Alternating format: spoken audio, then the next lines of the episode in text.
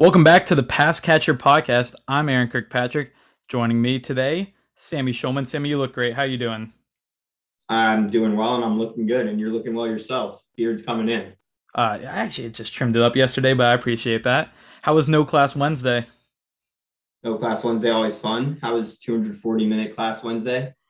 Uh, tiring, but you know what? Finished it off with an intramural game, got the win there. Uh, our team got called for about six technical fouls, two six men on the floors, three curses, like profanity, and I don't remember what the fourth one was, or the sixth one that wasn't uh, te- uh, cursing or six men on the court. So seems like you should be stepping up as more of a player coach at this point, more of a Bill Russell figure in the locker room. Well, I did. I I noticed our team couldn't shoot. We switched into a man, uh, not man, a zone coverage. I played the bomb of the zone so I could command the zone. You know, went well. Uh, hit the three, shimmied. One of our guys said shimmy something, shimmy shake, and they thought he cursed. That was one of our technicals for him saying shimmy shake. So, you know, it was a game. But so, Sammy, today's podcast is going to be slightly different than the last two just because time was a bit of an issue. So we are going to start with the Midwest, and we're going to do the first couple rounds so that we are in the Sweet sixteen. Uh, then we're going to transition to the East for the Sweet sixteen. And then next week, we're going to be doing at least one more podcast on the Sweet sixteen using what we, at least two, one or two more podcasts covering, finishing out what we have for the Midwest and the East, plus recapping what's already happened and talking about how our picks in the South and the West went. So I know that's a lot to process, but that's what we're going with. So let's just kick it off right now, Sammy. Midwest, Kansas is up against Texas Southern. Uh, is this a question? Like, you know, Aaron, we were talking earlier about which ones of the top three seeds we thought might lose, and I don't think any of the ones came up. And although Kansas is one of the more vulnerable one seeds, at least compared to the top of the bracket, Texas Southern is the worst team we've had the privilege of discussing thus far. Um, they're terrible. I don't know. Coach Johnny Jones, nice to see him and his family, you know, getting their third tournament win in four years. Uh, no offense to that guy, but not sure it counts if it's the first four, at least not the same way. But, you know, Texas Southern, definitely not a rollover program considering where they come from in the S W A C. Uh, but compared to Kansas, which is just a perennial, you know, stud kind of program, a blue blood, there's nothing really to talk about here. I mean, yeah. I, you have any uh, differing opinions there? I will say, you know, Texas Southern did shock the world and beat Florida in uh, in Florida earlier this year, back in December.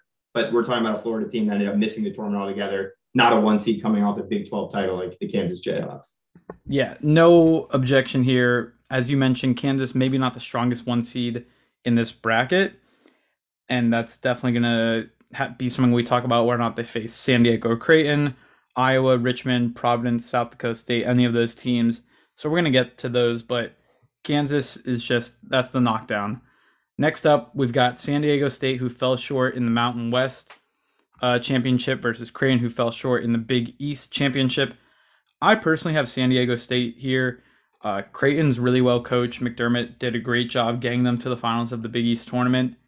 I just think the defensive capabilities of the San Diego State roster are going to be way too much for Creighton. You saw them struggle against a defensive team like Villanova. I think what the halftime score was like nineteen to eighteen, nineteen to seventeen. Now I know some of that comes from missed shots, a ball rimming in and out, missed free throws. There's plenty of things that contribute to an under twenty point score for each team in the first half, but the point is they went up against a tenacious Villanova defense. You've got to say the same about the San Diego State defense. It's extremely talented, extremely lanky. I, I don't see how you don't take San Diego State here personally. Yeah, I mean, I think you hit the nail on the head in the sense that San Diego State, what they do best is what matters most in March, and that's defense. We're talking about a team in Creighton that's used to, under Coach McDermott, having a high-flying offense. We're talking about an offense KenPom wise that in twenty nineteen was top fifty. Before the pandemic shut down in twenty twenty, it was ranked third. And last year it was top twenty-five. This year it falls outside the top one hundred. And it's weird to me. And it kind of impressive though from Coach McDermott that he has this team, you know, in a position to win the Big East last week, beating Providence, you know, who we all know is a little bit overrated, but still a solid win for that program in a neutral court environment. And we're talking about a Creighton team that's actually top twenty in defense.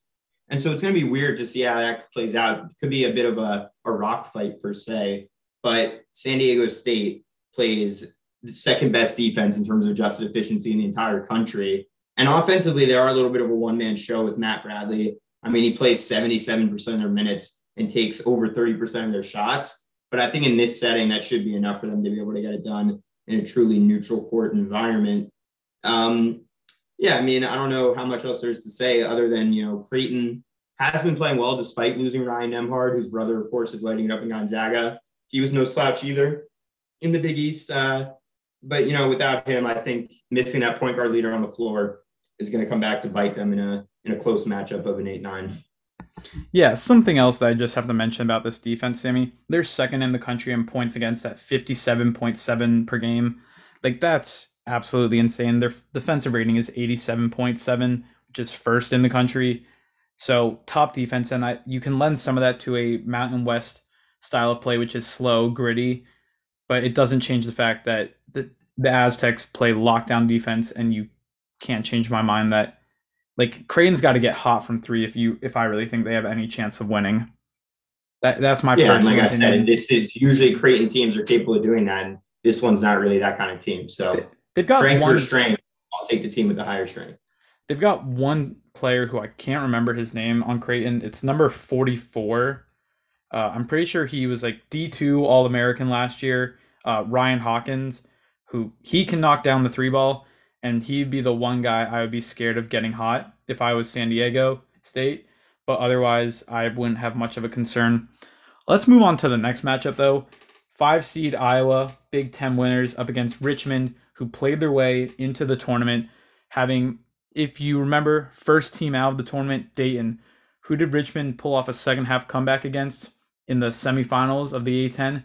Dayton. Dayton played themselves out of the tournament. Richmond played themselves in into the twelve seed, up against the extremely hot Iowa. Sammy, I'm all over Iowa, but you, at least when we were talking when the bracket first came out, you did not seem as keen on them. How do you feel right now about this matchup? Well, about this matchup, I absolutely love Iowa. Um, but, like, I was kind of a weird case because you know how I felt about them at one point in the year. Um, and, you know, there was a point where early February or mid-February, they still didn't have a quad one win on the resume. Since that point, though, they have plenty of quad one wins. I mean, they won at Ohio State, they won in Michigan, and then they took care of Purdue in a neutral court environment, which is, uh, you know, a hard feat to do, obviously. This is a great Iowa offense, and people talk about how it's, you know, an improved defense and improved this, improved that. That's fine, and it is true, but it doesn't change the fact that on the year, in terms of predictive metrics, they're not a top seventy-five defense in the country. And they rely a lot on the offense, and the offense is capable of carrying them. I mean, Keegan Murray is an absolute stud. There's no two ways about it. You know, brother Chris, not no slouch either. They have McCaffrey, who's the classic coach's son story. Jordan Bohannon. You know, they're they have no I, they have no shortage of opportunity to score. I just have to say one thing about Jordan Bohannon. He is probably the X factor for me for this team. You saw how hot he got during the Big Ten tournament. If a team cannot contain him and he is hitting the three-point shots that he hit, Big Ten tournament, like Big Ten final, semifinal, just all over. Like this Iowa team, their ceiling can be extremely high. Like I haven't made my full decision for as far as I think they're gonna go, but it's I'm not crazy personally, in my opinion, to see them being a Sweet sixteen, if not an Elite Eight team this year. They're just so extremely talented offensively that maybe a team, if let's say San Diego State beats Kansas and then Iowa has to go up against them in the, that would be the Sweet sixteen. Maybe that's their issue against an extremely talented defensive team. But against the Kansas, I could see an Iowa out shooting them and moving on. I don't think that's necessarily too crazy, but that's just my personal opinion. Do you, what do you think the floor for this? Do you think Richmond could upset them? Do you think like the floor is the first round for Iowa? What What's your thought on that? I mean, I can say with a certain amount of confidence that, and just based on expectations around the team after winning the Big Ten in the fashion they did, and just the draw they got in that little section there, I think anything short of a Sweet sixteen would be a disappointment. Um, and their floor, you know, that's a tough way to put it because they are a five seed and five seeds are vulnerable because they're playing hot teams that played their way into the tournament, like Richmond. But I would be shocked if they lost to Richmond, and I frankly would be shocked if they lost to Providence or South Dakota State. I don't know if that's a little bit of a spoiler or not. Where I think I pumped the brakes is the notion that Iowa is the best team um, in the whole region, which you see a lot of. I mean, there's an, in terms of non-top four seeds, nobody's picked to the Final Four more than Iowa amongst all brackets. And so, like, at a certain point, it's like, is it really the underdog if a lot of people are looking at them? Well, I think that will lend its case to the next matchup. And I'm just, that's a perfect segue, Sammy. And we, we'll get back to Iowa when we talk about their round of thirty-two matchup. South Dakota State University, the amount of TikToks, tweets, Instagram posts, conversations I've had, everyone is on South Dakota State to upset Providence in the round of sixty-four. And now they are still an underdog. It's still an upset, like, because they are such a, it's a nine seed difference. But do you think that still fits the bill of what you're talking about, where if everyone's picking them, how much of an upset is it? So when I, when I'm really trying to define like what truly is an upset in terms of what the public is picking someone to do versus what's actually expected to happen, like analytically speaking, South Dakota State's not the same example as something like Iowa being predicted to make the Final Four on C B S ten percent of the time, which doesn't sound like a lot, but when you think about it, it is. Um, South Dakota State's only being picked about twenty-seven percent of the time, and this according to C B S, to advance against Providence. And I agree that, like, in our circles, it's a little bit more popular, but when you talk about the public as a whole, they're never, like I said, you said to me, is Providence going to be picked less than South Dakota State? I said, that's never going to happen with any four thirteen. That's just the notion, or not the notion necessarily, but that's just how March Madness goes.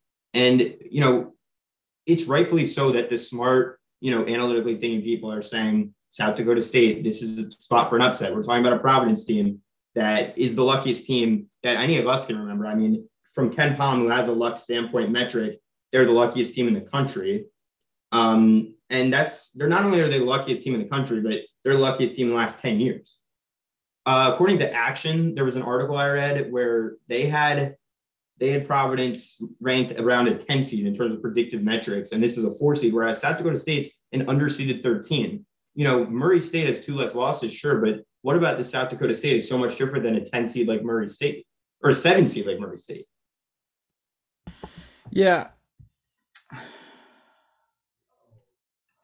You know, you kind of got me stumped there with the, what I'm stuck on is the predict where they said Providence should probably be a ten seed.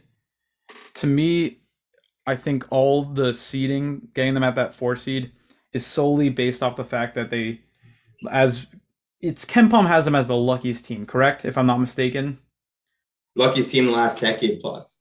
So, kind of, I'm gonna reference back to our fantasy football talk, Sammy, because you know we started as a fantasy football pod. Myself, uh, I think both seasons this past two years, you and Matthew did a great job coming up with that whole luck factor statistic. I think I was considered one of the luckiest teams the year I was the one seed, made it to the finals. This last year, I was one of the luckiest teams and made it to the semifinals, went up against you, great opponent. You end up winning the league. But the point is, I'm not trying to compare myself to Providence, but it's the idea of just because a seed is high doesn't mean that tells the whole story. And Providence being the ten seed, I think, is more accurate in comparison to some teams that we saw at a lower seed, um, that is.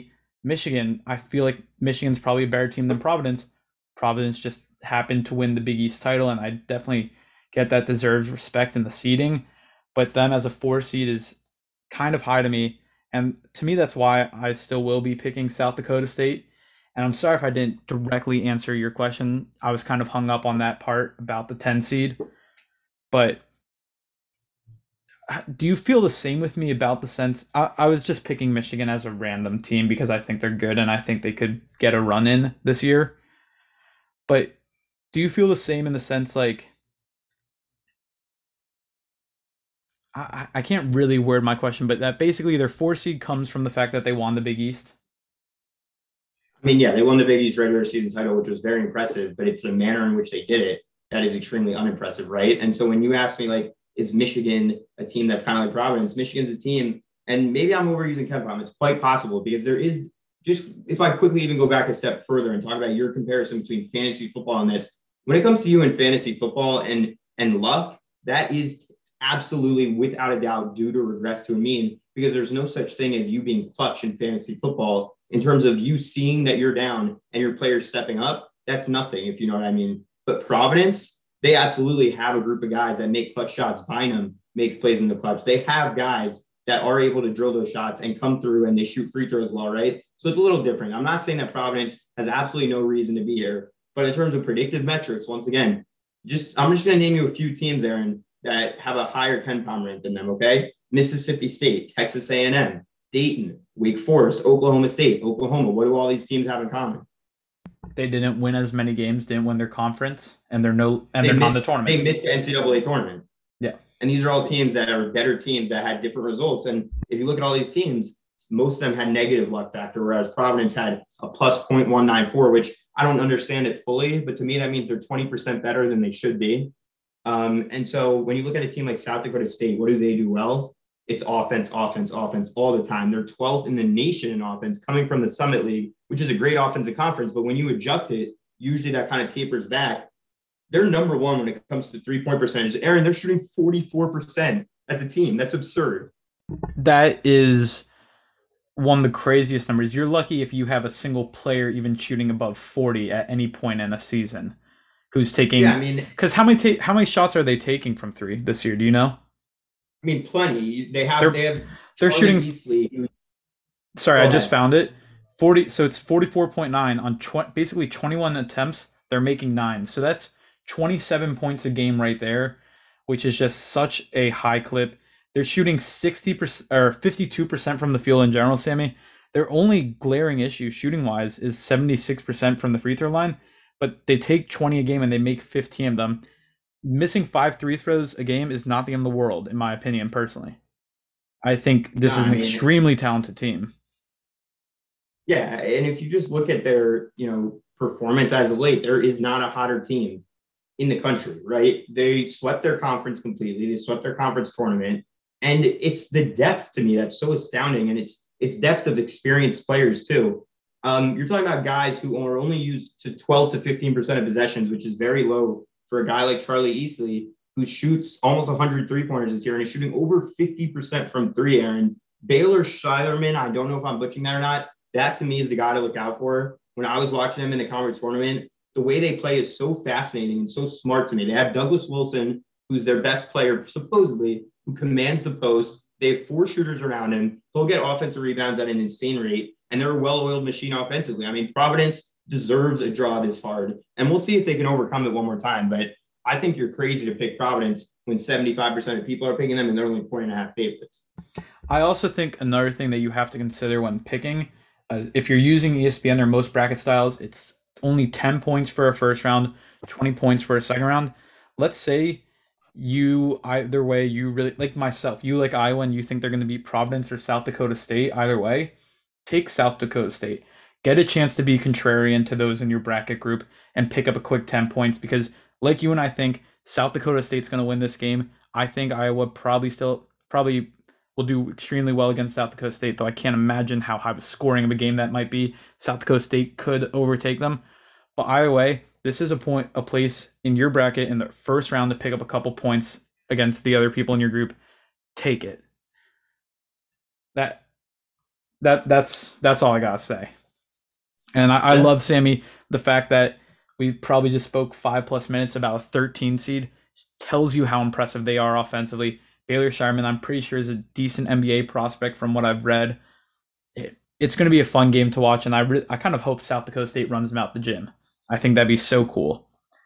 Next matchup. Yeah, I mean, it would, it would be kind ahead. of uh, poetic justice, though, if they did lose a close matchup with how well they have been in close matchups this year. Yeah. Next matchup, Louisiana State University versus Iowa State.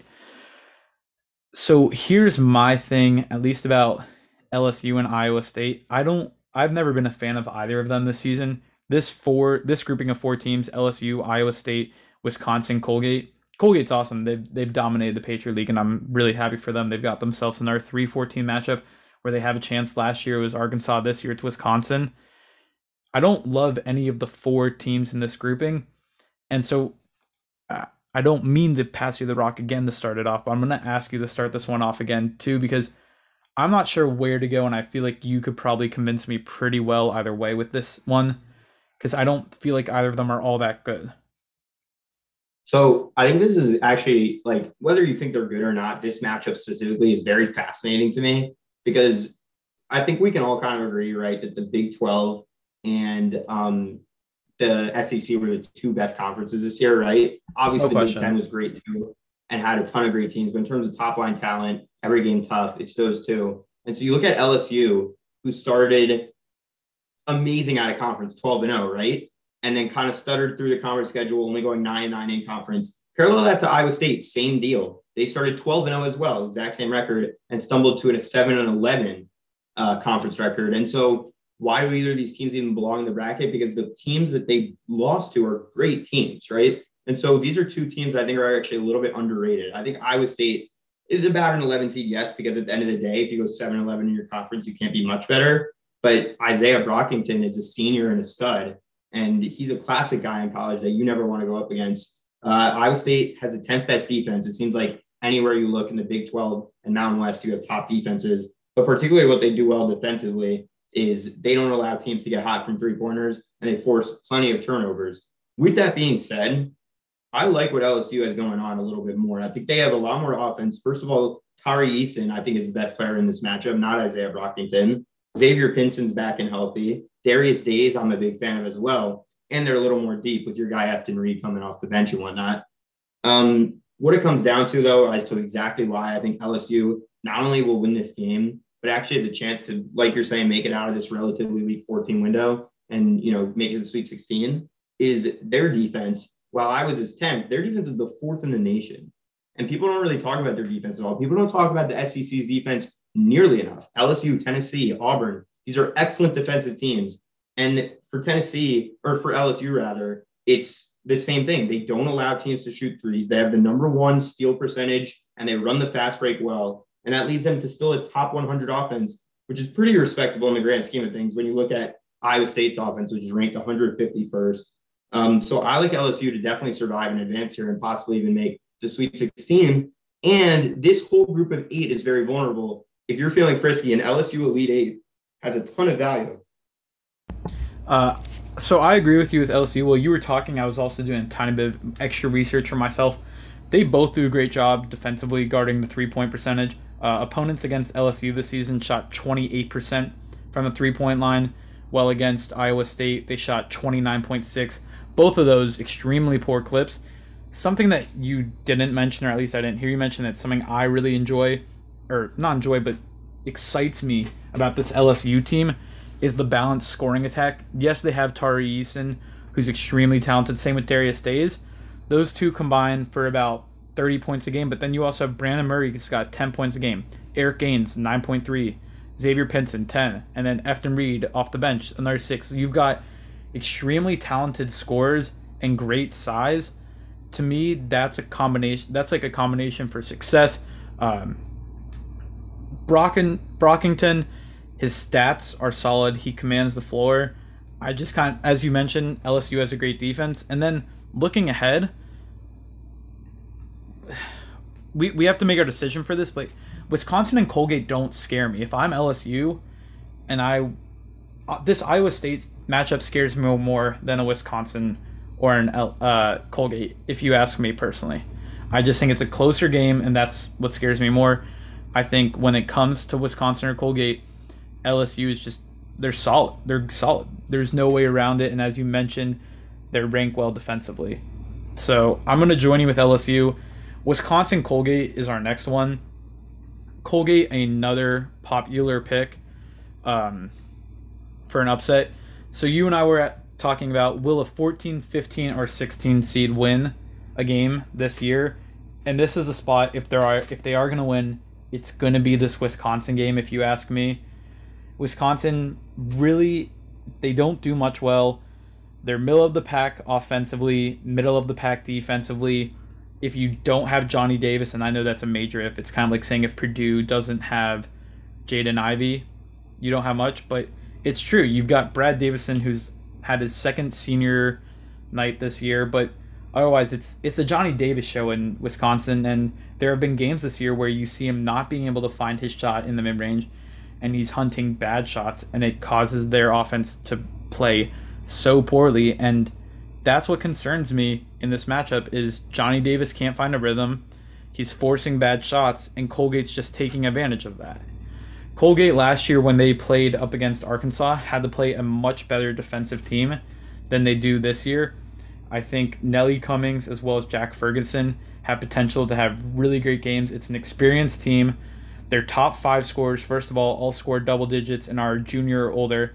Guys who play meaningful minutes for them are all seniors, juniors, or sophomores. It's an experienced team, and I think experience matters come tournament time. Yes, Brad Davison, I mentioned second senior night, but still, this Colgate team's experienced, it's well coached, and I just don't trust Wisconsin, to be completely honest. And I want to take another three fourteen upset right here.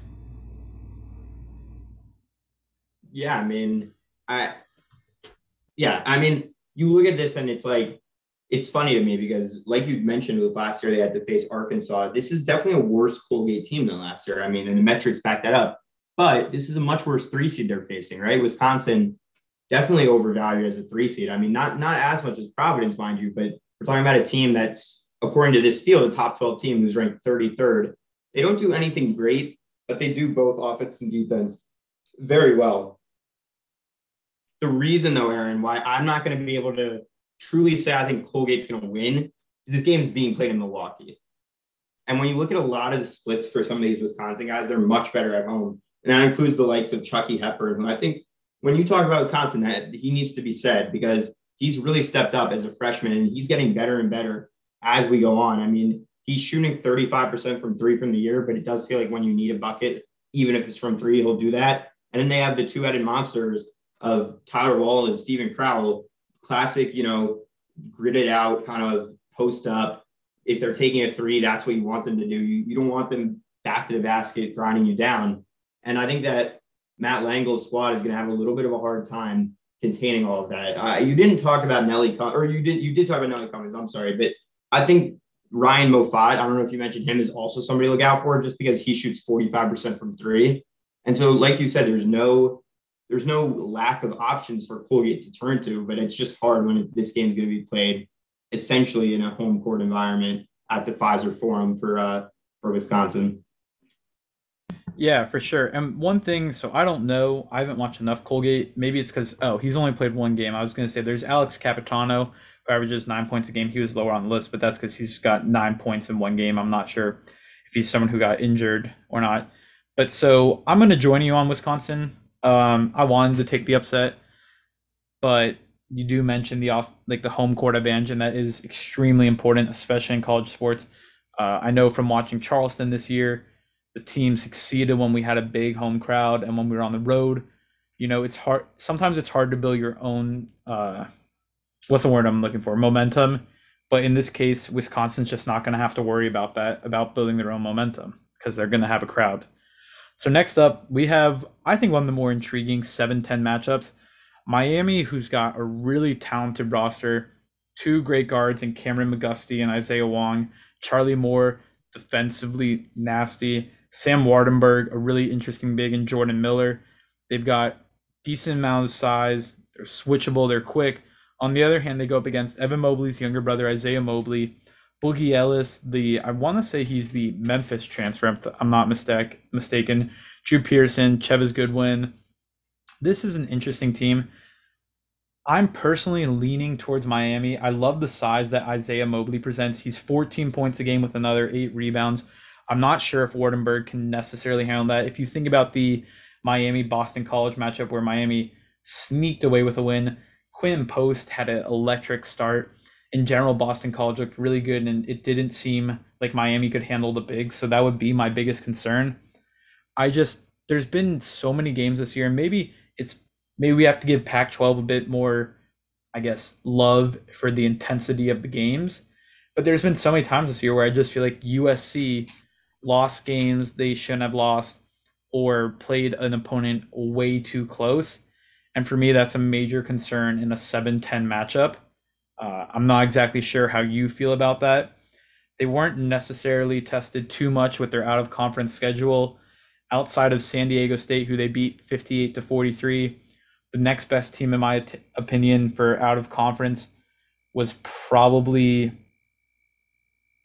I, I don't even know who you would say the next best was for their out-of-conference play. You could say Saint Joseph's in the A ten, maybe, but they just they don't they aren't as battle-tested as a team like Miami who gets to play in the A C C.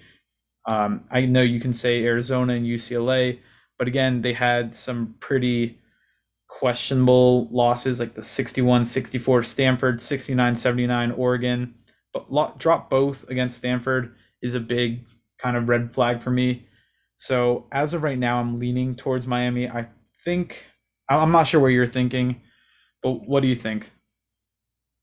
Well, I mean, if you're going to say you think that I'm going to kind of feel the same way about this, you're absolutely wrong, because I actually like U S C a lot in this matchup. I, U S C, I think, is a little bit underrated, especially hearing the way you're talking. I don't know if that's how most people are talking about it, but yeah, they didn't play much out of conference like back in December, and, and they were overrated then, because if you remember, they were ranked top five in the country, right? Coming off a big run last year, then Mobley departs, and now they're still ranked high because they have his brother. They play nobody out of conference. I think you need to give a little love to the Big West. They did have some nice wins against both Irvine and Long Beach State, but it doesn't change the fact that compared to a lot of teams in power conferences, they didn't have quite a good out-of-conference resume. And so when they went at Stanford, I think that kind of shocked them. But you talked about those Stanford losses. Other than that, this entire year, they lost one to Oregon. They took one from Arizona without Mobley. And then their other losses were to either U C L A or Arizona. So you're talking about losses that really, in my opinion, are very respectable.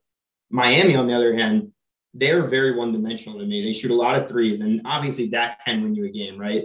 And they're they don't turn it over a lot because they have four guards, all of whom handle the ball, but they're unbelievably undepthful. I could have said that in many better ways, but I hope my point came across. They have, I, I think you're right. Like you mentioned the guards and Charlie Moore and Jordan Miller, along with Wong and McGusty, who are obviously the stars of the team, and Wardenberg kind of patrols the middle. Other than that, they don't really play anybody who I feel like deserves meaningful minutes. You could say Anthony Walker, but I don't see it personally.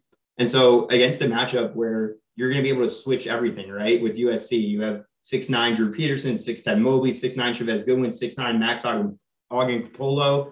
I just think there's too much size there, and U S C will be able to get this done.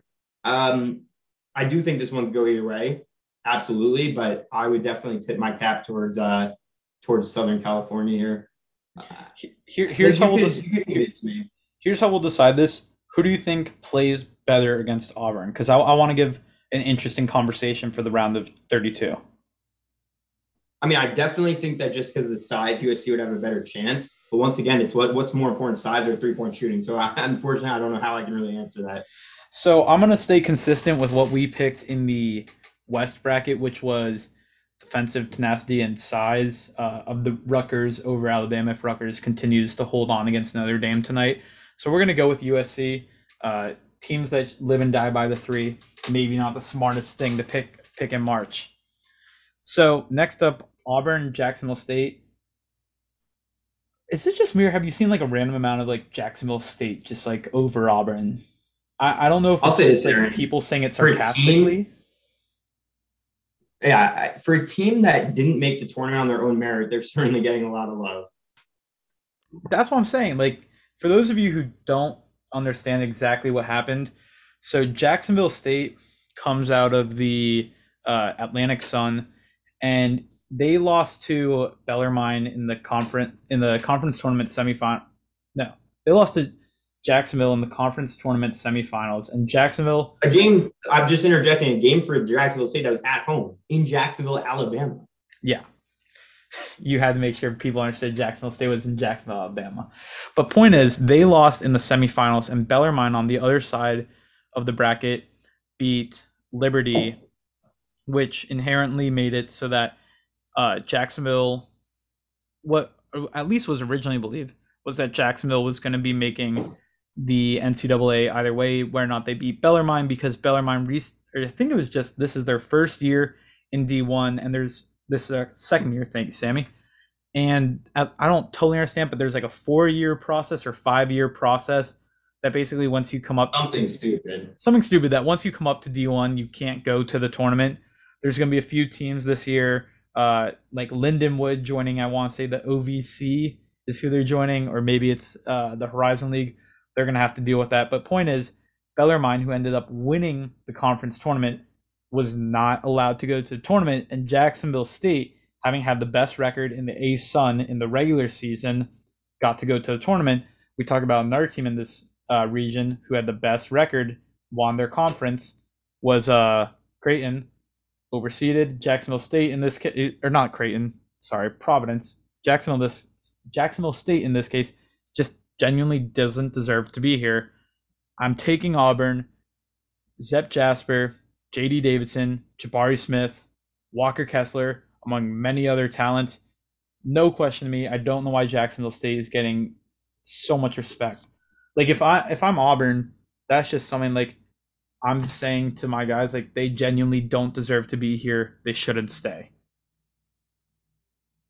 Yeah, I mean, I, I don't know how much we need to talk about this because this would be absolutely shocking to me. I mean, Jacksonville State hasn't beaten anybody this year. The A S U N was terrible, and they played, as far as I could tell, they only played three games against opponents in the top one hundred in KenPom. That was at Alabama, which they obviously lost. That was at V C U, which they lost by fourteen with V C U's best player out. And it was the first game of the year at Wichita State, which they also couldn't win. Um, in conference, they just weren't tested. And when they were, they lost to Jacksonville, right? And I don't want to get into it right now, but the fact that Jacksonville beats Jacksonville State and doesn't get the respect of earning a bid over them, I don't know what to say to that, especially when you also say, why didn't it go to Liberty, who happened to be in the tougher part of the A S U N where it's a split-split east-west kind of thing. Jacksonville State took an easy schedule to a regular season tournament win, got upset in their tournament, and now here they are against an Auburn team that is so underrated. It's crazy to me. You you said it yourself. You set it up for, like, You're, you're going to be like, oh, I don't like this Auburn team. U S C or Miami, you take them down. Yes, that's true. It's March. But I'm getting passionate about this because I don't understand. This is a team that was ranked number, what, one in the country recently? And I agree that A P poll doesn't mean everything. They were for sure top two, and then they lost at Arkansas, right? Since then, they've won every game except at Florida by one in a game Florida absolutely needed, at Tennessee by five in a game that they gave away, and then Texas A and M made a nice run, okay? That was a pretty bad loss to them. If anything, I think that humbled them, right? We're talking about Walker Kessler, who could put up ten blocks on any given night, which I think is just insane. And I alluded to it a little bit earlier that I would like to see an Auburn L S U Sweet sixteen game. What happened last time they played? Walker Kessler, eleven blocks. I mean, this is a really crazy defensive player. Jabari Smith, is there a more N B A-ready player in college? Maybe no, not. There isn't.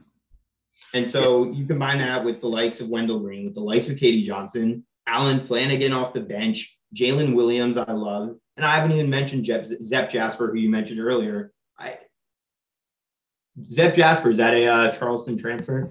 Zepp Jasper, the Charleston transfer. He's nicknamed Honey Badger because of his defensive inta- uh, like tenacity. Uh, I interviewed him last year on a podcast. Super nice guy. You see it uh, if you follow him on Instagram. He's always reposting photos and videos of him spending time with the fans. Just want to give him a bit of love. He's a really great guy. The fans in Auburn have just embraced him so much. Uh, he fits the Bruce Pearl gotta play defense, gotta work hard mindset. So I'm just happy for him there. And I'm we're gonna work our way up. So we're gonna go into the Auburn U S C matchup right now. I don't.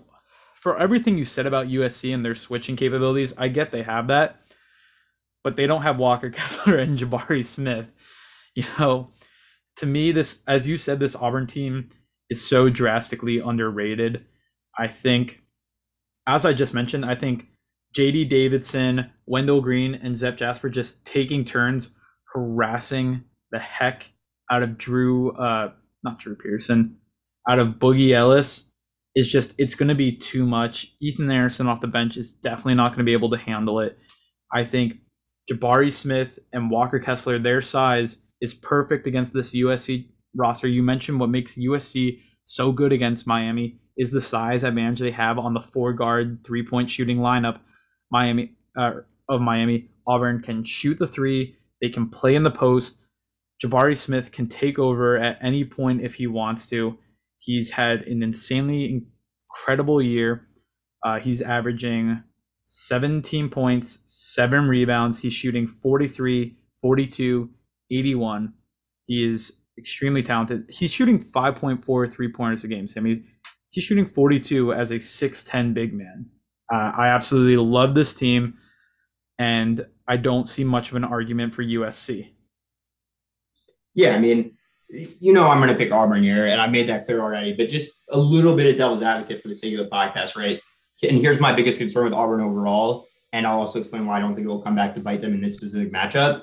Um, and actually, looking back, we should have picked Miami if you want somebody to rival Auburn, because I think that they really could take advantage of this. Auburn, other than Jabari Smith, doesn't really have shot makers, right? Guys who can create for themselves and get you a shot when you need it the most. So if Jabari Smith gets in a situation where either he has to force something up, which is never good, you know, he's capable, but it's never ideal, or you have to have somebody else beat you, that's going to be tough.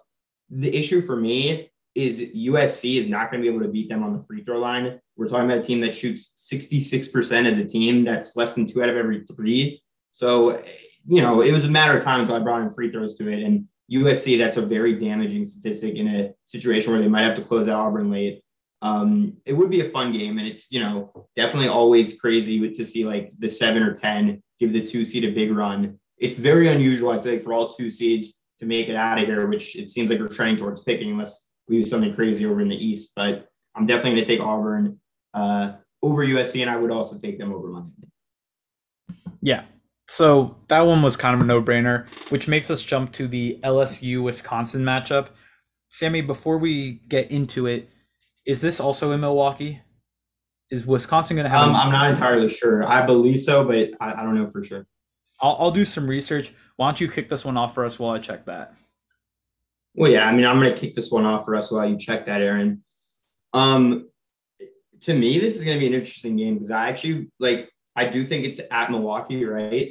Um, and you can correct me if I'm wrong at any time uh, or interject and say I'm right. But if it wasn't, I think that L S U would be favored in this game. I mean, not to sound like a broken record, but from a predictive metric standpoint, L S U, we're talking about a team who's nineteenth in KenPom rank, sixty-eighth offense, fourth best defense, facing a Wisconsin team who's thirty-third overall because they don't do anything great. They're forty-sixth in offense, thirty-eighth in defense, very solid, but not top of the line.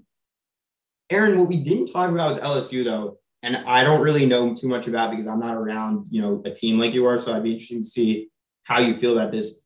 L S U parted ways with Coach Will Wade, right, last week uh, after their loss to Arkansas. How is that, do you think, going to affect the guys going into a tournament like this? So here's my personal opinion, and this isn't this is me being around a team and just my opinion on coaching in basketball or any sport in general. It takes a coach's system time to gel. Ime Udoka with the Boston Celtics. Everyone was out on them to start the season. Look at where they're at now. Wes Unseld Junior, it's harder for him because he's working with a less talented roster. Same with Willie Green. But the point is, it still takes time for teams to gel. And I think such a quick turnaround. First of all, I think for a team's coach to get fired in the conference, it was during the conference tournament, right?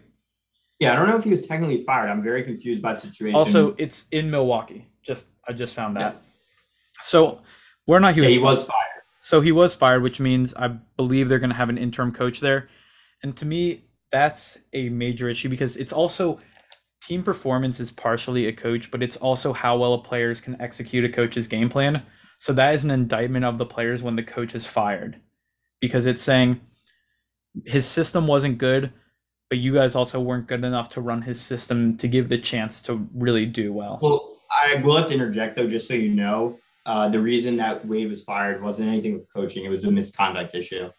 So it's more oh. from a standpoint of how does a coach change in terms of just the morale psyche of the team, because I'll just chiming in what I do know, which is the N F L. Usually, like, that first game, they win.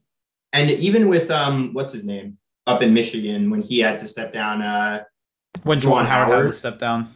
Yeah. Michigan actually what was pretty good then. I think they went three and two in a tough Big Ten road. And so I, it's something possible, just playing a little devil's advocate. But I, I'm sure you're right. The question, I guess, becomes, if they do survive that first game, how big of an issue is it that Kevin Nickelberry will be serving as an interim coach in such a meaningful game against Wisconsin in essentially a road environment? Well, so something that I know assistant coaches tend to do, and you, you've seen John Shire do it for Duke this year, um, and it's different because he's becoming the head coach, is associate head coaches slash assistant coaches. There's typically one that's prepared to step up in the case of a coach being sick or something like this. So it's not like he's completely unprepared. My biggest thing for him will be is sometimes – assistant coaches are focused on such a niche part, like kind of like in football, you've got defensive coordinators, offensive coordinators. The question is if he'll be able to coach a balanced enough game or if one aspect of their entire play is going to falter. And that is something that would concern me personally. I think the guys are going to rally behind him, though, because it's different. One thing I'll, I know you mentioned in N F L they win. One thing that I think is different about this situation is this is March Madness. Guys don't want to go home. They want a chance to win the national championship. They want a chance to make a run.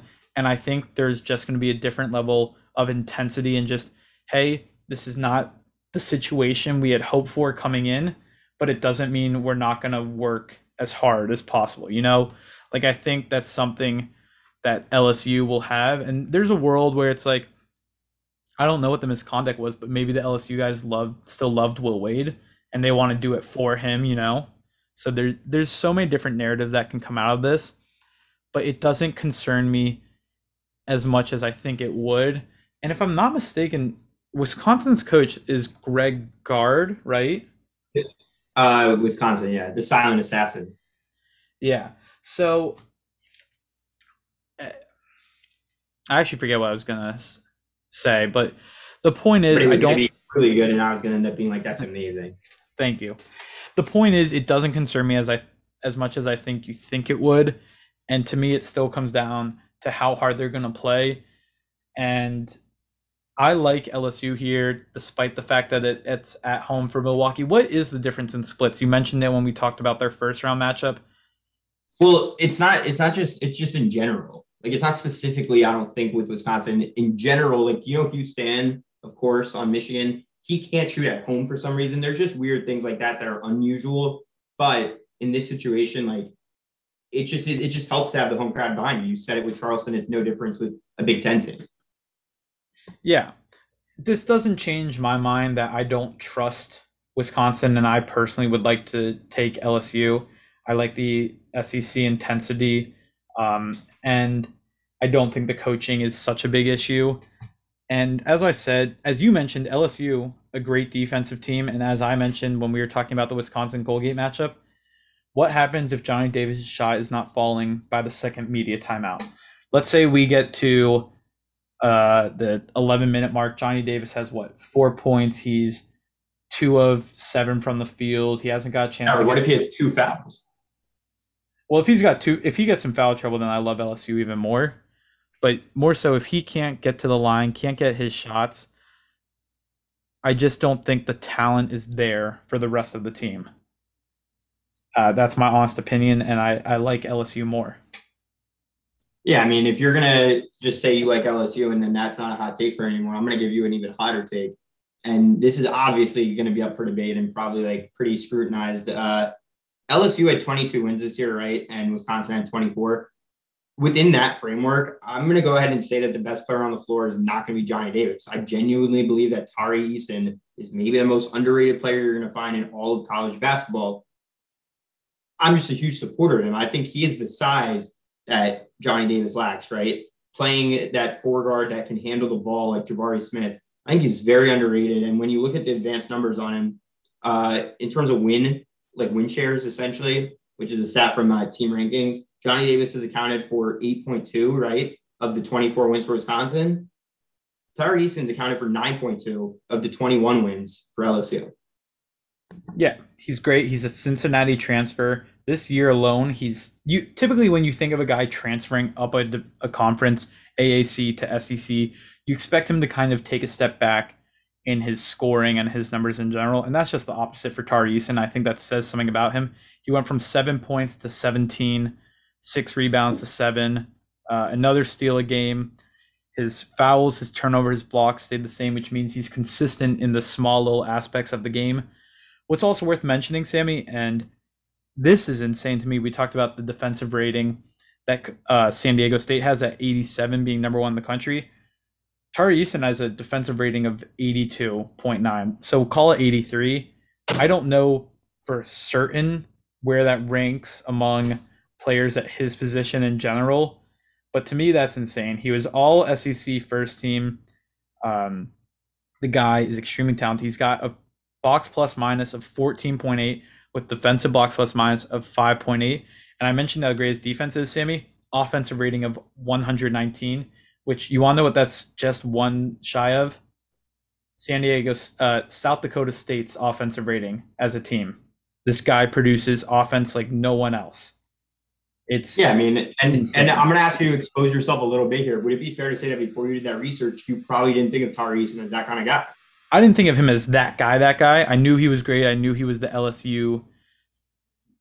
I knew he was it for L S U, but until I did my research for him, I didn't realize he was that guy. Yeah, I mean, he deserves to be talked about at the Trace Jackson Davises of the world in terms of how meaningful they are to their teams. This is a very talented player. Extremely. And are we in agreement of taking L S U here, setting up an S E C Sweet sixteen?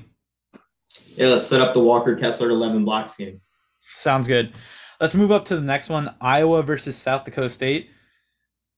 This might, I don't know if you'll agree or disagree with this, but to me, this is just who can shoot the three ball better is what it's probably going to come down to. Who can defend and shoot the three better? It's, it's who's hitting, who's not. And I'm just going to ride, both of them are hot hands. I'm going to ride the slightly more talented with a better, with the, probably the best on-ball defender in Keegan Murray between the two teams, and I'm taking Iowa. Uh, it's plain and simple to me. Do you have a contrarian pick to that, or do you like Iowa as well? No, I mean, if, from a contrarian pick standpoint, Iowa to the Sweet sixteen, I think is already enough of that, right? And so I'm going to stay with you. I'm going to say that the little bit of a difference is just that the difference for me between Iowa and South Dakota State, among many things, is that Iowa can play some defense, which you're not going to get from South Dakota State. So when the game slows down in the last five minutes, who do you trust defensively to get you those stops? Iowa. Yeah, uh, that one's pretty straightforward. It's also the five thirteen, you know, a bit of anchoring and taking the higher seed, you know, just have to throw it out there. San Diego State, Kansas. Is this where Kansas falls? Is is Kansas going to fall in the round of thirty-two to the insanely talented South uh, San Diego State defense? What do you feel about that? Well, I, I think I'm going to send it back to you in a second, so just be ready. But what I do want to say is I would I want to get your opinion on this. To me, Kansas is probably going to have a tougher time, whether you like them or not, to win and advance against San Diego State than Iowa. I think Kansas really struggles against those teams that play you tough on defense, right? That's not what they're going to get from Iowa. I think when you look at a team like Iowa, how do you beat them? You got to match their scoring to a certain extent, and I think Kansas is capable of that.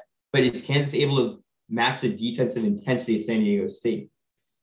I'm not sure if they are. And if you think about games, Sammy, where they play really talented defenses from this season, Texas Tech at home took them to double overtime. Now, it became an extremely high-scoring game, but they went to double overtime against them. Against Texas Tech at Texas Tech, they were held to sixty-seven points for a team that averages seventy-eight points per game. These defensive teams really make them struggle. If uh, another good example of this is when they played at Texas, they still got close to their typical scoring number of seven. They got seventy-six. This one they lost. Uh, T C U, great, another solid, great defensive team. They put up sixty-four points. They are vulnerable to have poor games to defensive teams, and that's what San Diego State is. San Diego State, as I mentioned ahead of time, number one defensive rating in the country. Number two points against. They only give up fifty-seven points per game. That is a twenty-one point differential. Now, I'm not saying Kansas is going to be held to fifty-seven points, but you can't expect them to have the same offensive production against a team like this.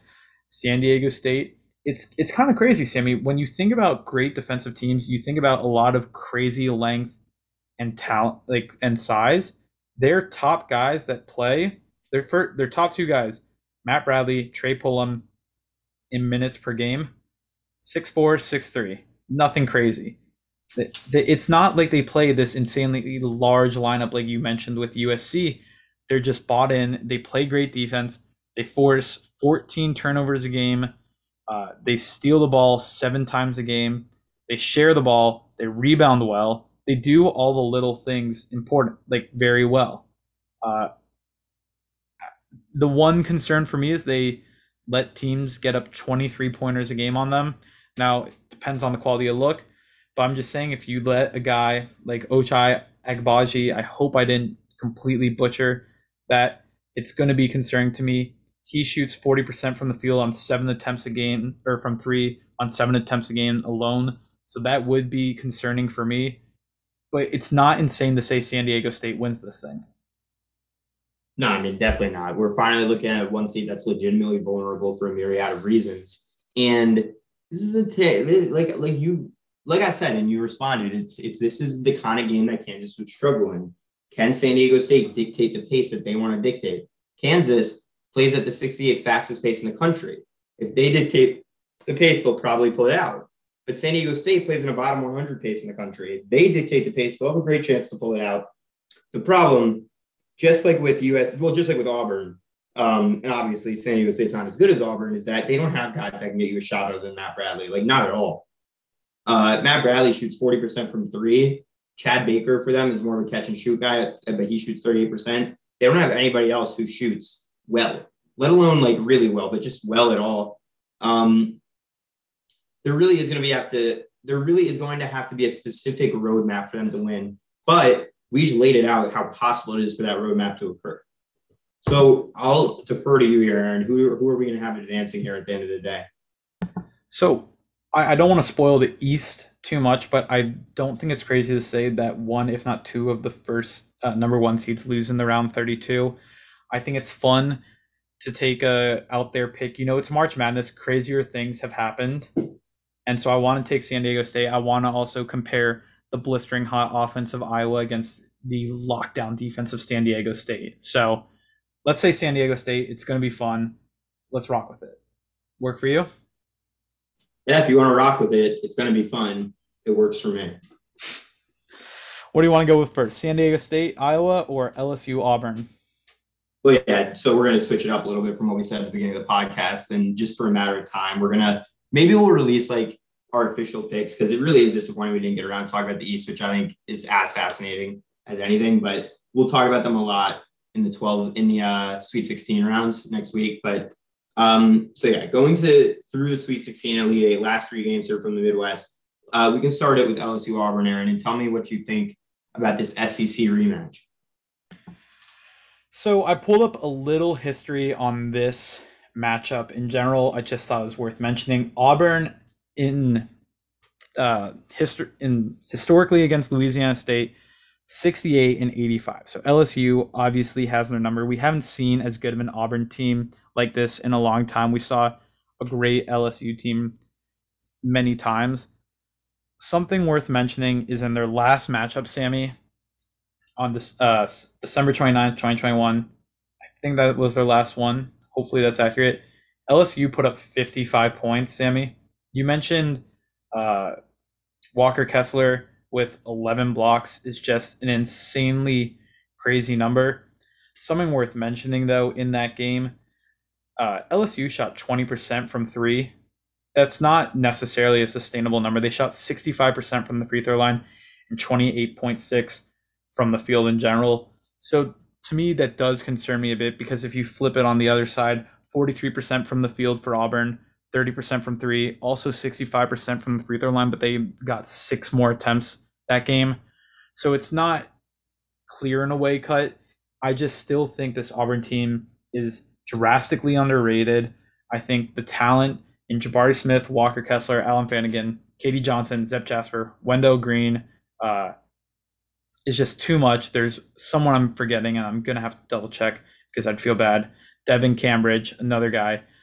The thing for me that you mentioned about guys not being able to create their own shot, he hasn't been given the green light at Char- uh, at Auburn. But watching Zepp Jasper last year, he can create his own shot. He can get downhill extremely quick and finish through contact. It's unlikely that they would call on him in this game, but I don't think it's an insane thought to say he could end up doing a great job.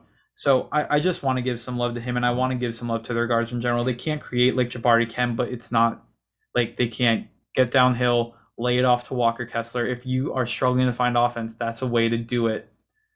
Um, Walker Kessler has great size, and I think that's something worth mentioning. I personally am going to take the Auburn Tigers in this one. As I mentioned, I think they're just drastically underrated, and I want to give them the love they deserve. Yeah, I mean, I'll tell you one thing I can tell you for absolute certain, Aaron. The Tigers will win. Sammy. Okay. But yes, if if I, I, Sammy, if I could do it like audio post, if I could do some post editing, I would get like the badumch in there or something.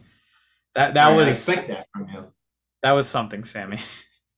But go ahead. Uh, yes. So Auburn, I just man, they're underrated. I don't know how else to put it. Like I had said it when we had first started talking about L S U, Iowa State, and how that was a vulnerable group of four. And then I was like, oh, and it's really a vulnerable group of eight, and L S U can make the lead eight, and that's true.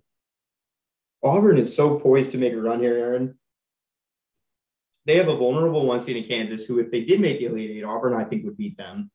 Iowa, I think, would give them the, hard, the hardest test, and so unfortunately, that looks like what they're headed towards in our opinion, but this is a great Auburn team. I think you said it best yourself with what you had there, and um, you're right. Like, maybe I am overlooking the fact that some guys who, even though I say they don't have shot creators, maybe it's just guys who will step up when it matters the most.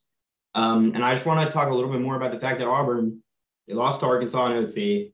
They lost to Connecticut in double O T, and they had three other losses the entire year, all against top fifty teams and all quad one losses. They they do not lose games that they're not supposed to. And for the most part, I think L S U in a neutral court game in Illinois, of all places, neither team should really have too much of an advantage. I, I think Auburn should really pull this one out.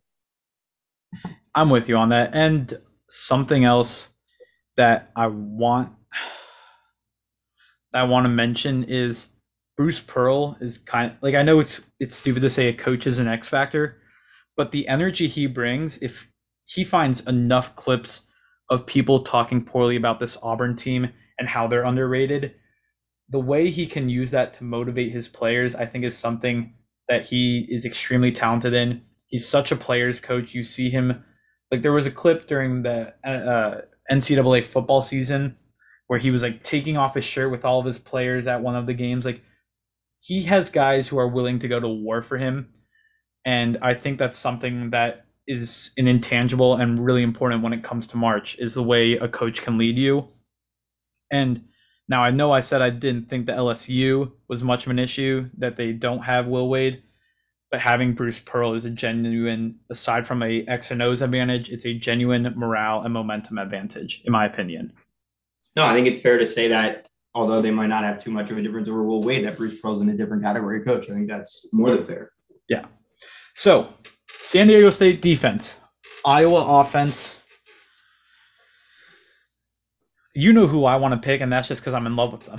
I'm in love with this Iowa team as well. It's going to pain me to pick a team to send to the Final Four because Iowa, if if you agree with me for Iowa, Iowa and Auburn are my two teams that I just adore this year. They're so fun to watch. I have the tie from Zepp Jasper, which gets me watching Auburn. Iowa, it's a fun offense to watch. There's no way around it. What do you think necessarily is a key determiner in this matchup? So now I'm going to say that it's so fascinating to me, this concept, and most likely we're not going to get it for many reasons, because first of all, for us to see Iowa play South Dakota State than San Diego State, so many upsets need to occur. But if this does happen, it's just so fascinating. How will Iowa respond after playing an amazing offensive team that can't play defense, turning around four days later, playing a team that plays all defense, no offense? I, I really don't know where to go here. I mean, I'm going to lean on Iowa with you for a lot of reasons. This is going to be the second straight week. San Diego State's going to be on the other side of the country. Iowa and the United Center should have many more fans, right? Just as a Big Ten team, and a place much more local for them than even in Auburn. And what it comes down to is like, I... I value defense over offense completely. You know that. But Iowa doesn't turn the ball over. And San Diego State, they make their living off turnovers. And especially, this is going to be a little bit weird, but I think you'll be able to follow what I'm saying here. For San Diego State, their offense comes from turnovers. So in the half court, they're not going to be able to create enough points to match Iowa, which is what it takes. And that's why I think it's so weird, because I think San Diego State matches up well with Kansas and then flips around and matches up horribly with Iowa. And so I'm going to have Iowa advancing for that reason. I think they also play defense better than San Diego State plays offense. And so I'm going to I'm going to have Iowa going here. That's what I was about to say. You mentioned, who is it, Trey Pulliam or Matt Bradley is their shot creator? I can't remember who you said. Matt Bradley's their best player. So my my point is, I mentioned in the last one, Keegan Murray being a lockdown defender. This the same goes again. Keegan Murray is extremely talented defensively. Uh, I just think if you can limit a team that only has one offensive creator and you were like, okay, Trey Pulliam, Nathan Mensah, Kashad Johnson, Lamont Butler beat me. If you lose to them, it is what it is. But it's kind of like, this is a bit of an old one, but Orlando Magic against the Cavs when LeBron was there, the year the Magic, I think it's the year they went to the finals, their strategy was, hey, we're going to guard LeBron and we're going to guard him well, and the rest of you have to beat us, and they didn't. And I think that's going to be the kind of situation. We're going to guard Matt Bradley. We're going to take away the three-point shot if we can. We're going to – the thing is, outside Matt Bradley, who takes four shots, three-point shots a game, the next most is Lamont Butler, who shoots thirty-two percent. He takes two point six a game, which with thirty-two percent isn't even making one a game. They aren't – I don't see someone from San Diego State, unless Matt Bradley is still able to overcome Iowa's defense, taking over enough to put them in a place to win a game, quite simply. And for that reason, I want to take Iowa. There you go. I- Iowa, Auburn. All right. Sam- I'm going to set the stage a little bit here by making a comparison. Uh, this Iowa team reminds me so, so, so much of the Auburn twenty nineteen team, Aaron, which, if you remember correctly, was the team that was a five seed that made that Final Four run. And I say that, you know, from a KenPom standpoint, of course, what else would I be saying it from? We're talking about a team, I'm going to start with Auburn in twenty nineteen, that had a really good offense, sixth in the nation, not quite as good of a defense, and it was not top thirty. Um, and they managed to make a run behind Jared Harper, Chuma Okeke, Bryce Brown, these guys who are really solid players, right? And they did it from the five spot. They came in winning four games in four days in the S E C tournament. Iowa, four games, four days in the Big Ten tournament, coming in as a five seed. And it's that kind of momentum that carries into the, into March Madness and through the bracket, right? So Iowa ranked thirteenth right now in KenPom. Auburn was ranked thirteenth in KenPom the time that they got in. I mean, these are very similar situations. And then you look and, and you look at the path that Auburn took, and they beat very good competition, much harder competition than we would have Iowa beat so far. And so that is going to be the difference for me, because I think Iowa, if, if their path looks like this, South Dakota State after Richmond and then San Diego State, they haven't been tested, not in the tournament at least. And so I think Auburn is a legitimate test. And I think Auburn has that experience factor to kind of get it done over Iowa. And so I'm going to lean Auburn. I know you like Iowa, so I'm, I'm interested to hear. I would like for you to make the case for Iowa, and then we'll end up making our official decision. Okay. So to make the case for Iowa, one thing that you have to mention is Auburn as a team gives up twenty-one three-point shots a game, and you have a team like Iowa who takes uh, twenty-five a game. So it's likely to me that Iowa, if they want to, is going to get off the three-point shots they want to take. As a team, they are extremely talented, shooting thirty-seven percent from three, which I know is no South Dakota State University, but thirty-seven percent from three is extremely impressive. They turn over the ball less than ten times a game. Now, Auburn forces fifteen turnovers a game, but they themselves turned it over twelve times, while Iowa forces eleven turnovers. That is a major key to me. Iowa pushes the ball in transition as well. They have the size. It's not as good as Auburn's size, but you it's not the end of the world if you're guarding, let's say, so you put Keegan Murray on Jabari Smith, right? No question about that. Chris Murray. Well, I would, I would actually, okay. I just want to argue that point, because I don't think you can, because you can't risk foul trouble. So you're saying Keegan Murray on Walker Kessler instead then? I mean, I don't know how they're going to handle Walker Kessler. That's, but that I also would, don't think Walker Kessler's offensive game is so advanced. That'd be my concern. And you can put a Patrick McCaffrey or a Chris Murray or a Philip Rabrazza. I think well, is you how saw you they did it. This a lot actually against Purdue, where they went small against Travion Williams. But I feel like um, I feel like Walker Kessler is going to play more than twenty minutes a game. Yeah, Walker Kessler definitely will. But at the same time, you said he doesn't have the craziest offensive game. He's not going to space the floor too much. And if you if he wants to keep shooting, if he wants to shoot the three, I need to double check the stats, but I'm pretty sure you're okay with that. Yeah, he's a twenty percent three-point shooter on one and a half attempts a game. You're not scared of Walker Kessler shooting the three. So also, if they do go small like they did against Purdue, you draw Walker Kessler out of the paint, and that gives room for guys like Jordan Bohannon to go downhill, Keegan Murray to get downhill. Like, your offensive guys can get going, and that is a benefit of the small ball lineup. So I think that is another roadmap to them. Pushing the ball in transition, trying to draw Walker Kessler and or Jabari Smith away from the paint as much as you can. And really, if I'm being honest, you got to shoot forty percent from three, most likely. I know that's a crazy number, but Auburn is just too talented, too deep, in my opinion. And they have the size, and those are major keys in beating a team like Iowa. I want to take Iowa, but it just makes sense to take Auburn. I think they're the better team. Um, and I think Jabari it's Smith. Funny, is, you were convincing me about Iowa. Now you're changing your mind. I, I was ready. Asked, I was ready to run through the Iowa wall. You you asked me to play devil's advocate and take Iowa. I don't think it's insane to say they win, Sammy. I really I thought don't. You were going to take Iowa.